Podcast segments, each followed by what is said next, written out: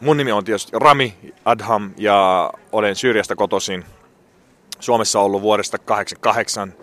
Perustiin Suomi-Syyriä-yhteisö vuonna 2013 ja nyt olen Suomi-Syyriä-yhteisön puheenjohtaja. Ystävänpäivän, ystävänpäivän kunniaksi päätettiin rakentaa tällainen Helsinki auttaa tapahtuma. Ja tämän tapahtuman tarkoitus tuoda mahdollisimman paljon ihmisiä, kerrotaan paljon mitä Syyriassa, Syyriassa tapahtuu. Ja ö, näytetään reitit, miten ihmiset pääsee auttamaan konkreettisesti ihmisiä siellä Syyriassa, koska monet, monet katsoo ja seuraa Syyrian kauhuudet sille, sillä, sillä tavalla, että epätoivoisesti ja ne, ne, ne levittelee kädet, että me, mä en voi tehdä mitään. Mitä mä voisin itse vaikuttaa? Ja me yritettiin tänään kertoa, että kyllä voit.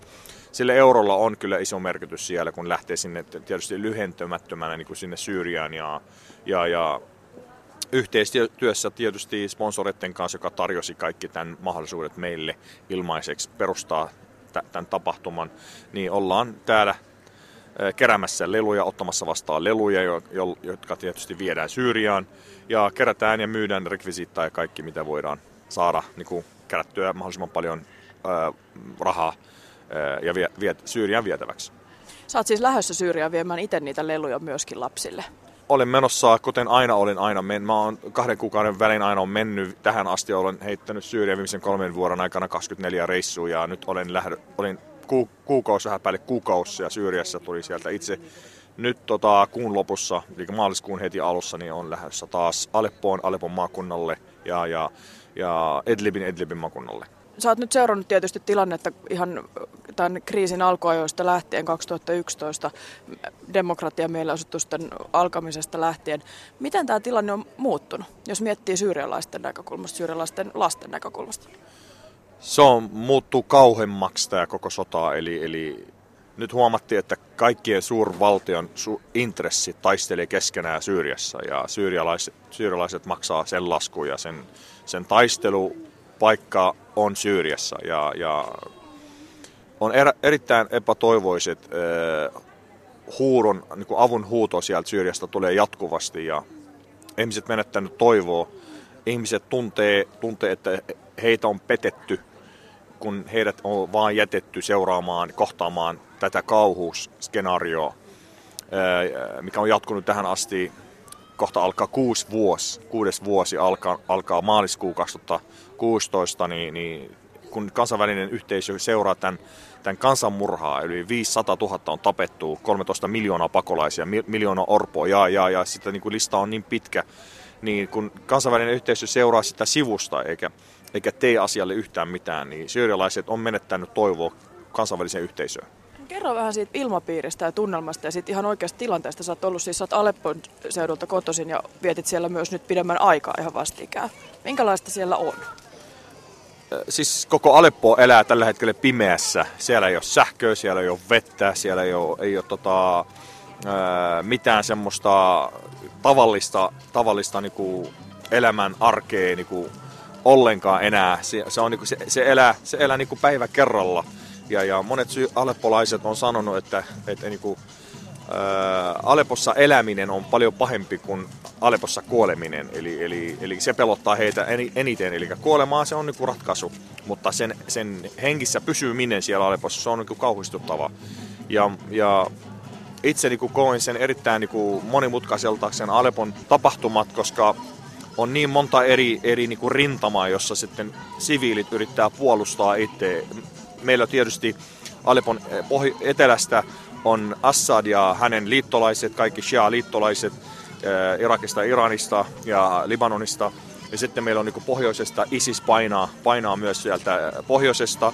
Ja sitten meillä on niin PKK ja YPG, ne kurditaistelijat, jotka he ajaa omaa agendaa eteen, niin ne painaa sieltä kanssa sieltä kyljestä ja sitten meille on niinku Venäjää ja pommittaa sieltä taivaalta. Eli se on niin pahempaa skenaario ei tällä hetkellä ole aleppolaisille. Sen takia nytten, jos tämä Venäjän pommitukset jatkuu yhtä kiivana nyt, niin on ainakin raportoitu yli 200 ilmaisku päivässä. Ja se tuotti tähän asti 110 000 pakolaisia, uutta pakolaisia, joka on lähtenyt Aleposta karkuun niin Turkin rajalle. Ja jos tämä jatkuu, niin arveillaan, että on se määrä voisi, voisi ylittää 600 000. Käytännössä se tarkoittaa, että Aleppo on tyhjä. Ja se on huono asia. No sä oot, sä oot valinnut vaikuttaa siihen myös sitä kautta, että sä viet lapsille leluja sinne. Sä oot vienyt jo usean vuoden ajan aina mukana lapsille leluja lahjoituksena Suomesta. Minkä takia? Mä oon vienyt tähän asti varmasti yli 4500 lelu. Ja mä koen sen erittäin tärkeänä, koska itselleni on kuusi lasta ja mä tiedän, että kun isä tulee aina jostain reissusta, niin ne aina odottaa, että mitä tuliaisia oot isä tuonut meille. Eli ne aina odotti sitä lelu. Ja mä, mä e- ekasta reisusta, niin mä ajattelin, mä en lähde tyhjiin käsiin. Mä vien sinne jotain pientä. Toki meillä on aina rahaa mukana, jolla sit sillä rahalla, niin kun, mutta lapsi ei oikein ymmärrä sitä rahan arvoa tavallaan, niin, niin se ymmärrä sen nelun, sen barvin tai sen pallo. Ja se on, niin heille, se, se on heille iso asia. Ja päätin kerätä mun lapseilta kaikki ylimääräiset lelut. Ja, ja kun lähdin sinne, mulla oli kassillinen leluja, niin se oli niin iso festivaali siellä, niin oikein halasi sen ja, ja, ja, ja heti sille, niille leluilla on annettu nimeen ja pallo ruvettiin heti potkiin ja, ja se oli aika hienoa katsoa, että miten lapsi, noin pienestä kiinni, niin heti niin kuin irrottaa sitä iloa. Ja, eli ei maksanut paljon mitään. Eli jos mä olisin antanut sille lapselle 200 dollaria, niin se ei olisi varmasti niin paljon liikkunut. Mutta se pallo tai se barvi tai se auto, niin se on ollut iso asia heille. Ja mä oon sen koennut koko ajan. Eli kerran mä oon mennyt sinne Mä en saanut ne lelut mukaan, koska oli vaikea päästä rajan yli ja, ja ei ollut leluja, niin se oli suuri pettymys niille lapsille. Et ne melkein vihasi mua, että miksi nyt tuli sellaisia leluja nyt mukana. Se oli niin kauhean mulla sulattaa. Mä en tiedä, ei ollut leluja, mitä voisi ostaa sieltä. Niin mua jää harmittiin kovasti. Eli, eli aina kun mä menen sinne huolimatta sen 20-25 000 euroa, mitä mulla on mukana aina, niin mä pidän huoli aina, että ne lelut ekaksi sinne. Sen jälkeen ne rahat perässä. Kenelle ne lelut menee? Kelle lapsille? Orvoille nimenomaan. Orvot, jolla ei ole isä, jotka niinku, ne on menettänyt sen isyyden elementti kokonaan ja ovat tavallaan hylättyjä. Ja me haluttaisiin niinku selle lelulla ja rahalla niinku tarjota niille lapsille, että me, me tuetaan teidät ja me ollaan tää, täällä, emme, me emme tule niinku hylkäämään teidät. No mitä sä haluaisit sanoa sellaisille suomalaisille, jotka miettii, että tilanne on tosi paha, mutta mä en oikein voi tehdä mitään auttaakseen. Voiko suomalainen tehdä jotain täältä Suomesta käsin?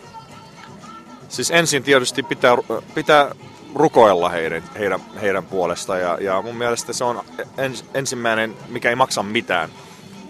Pitää syyrialaiset mielessä. Etsii sitä aina reitti, millä tavalla sitä apua konkreettisesti menee sinne paikan päälle ja, ja, ja, ja etsi niitä kanavoja. Ja Suomi yhteisö on yksi niistä kanavoista. Mä voisin vannoa, ehkä me ollaan ainoa, joka tällä hetkellä toimii ee, vapautetuilla alueilla. Se tarkoittaa semmoisissa alueissa, missä Assad itse ei enää hallitse eikä vaikuta.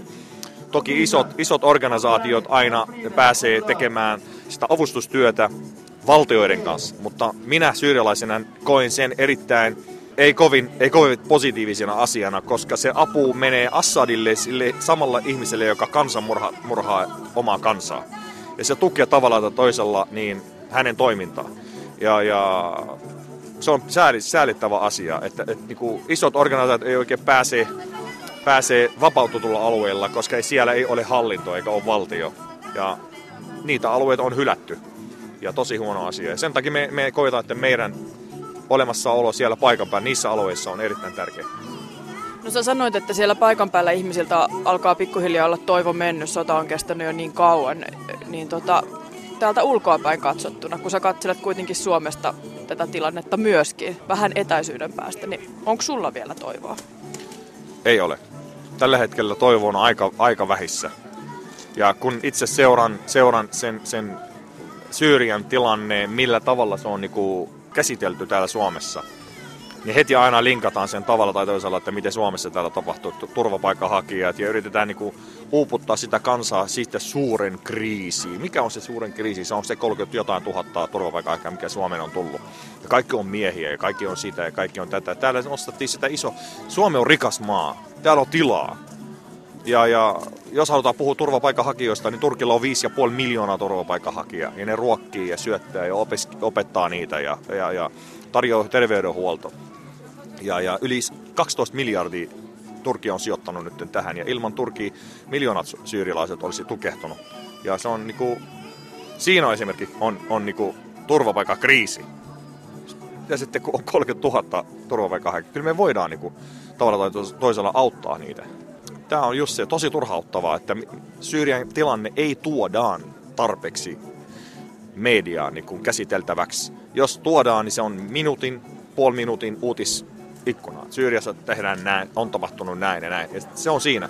Mun mielestä tämä ei ole, ei, ei, ei ole tarpeeksi. Se pit, Syyrian kriisi pitää selostaa, pitää kertoa ihmisille, miksi näin tapahtuu.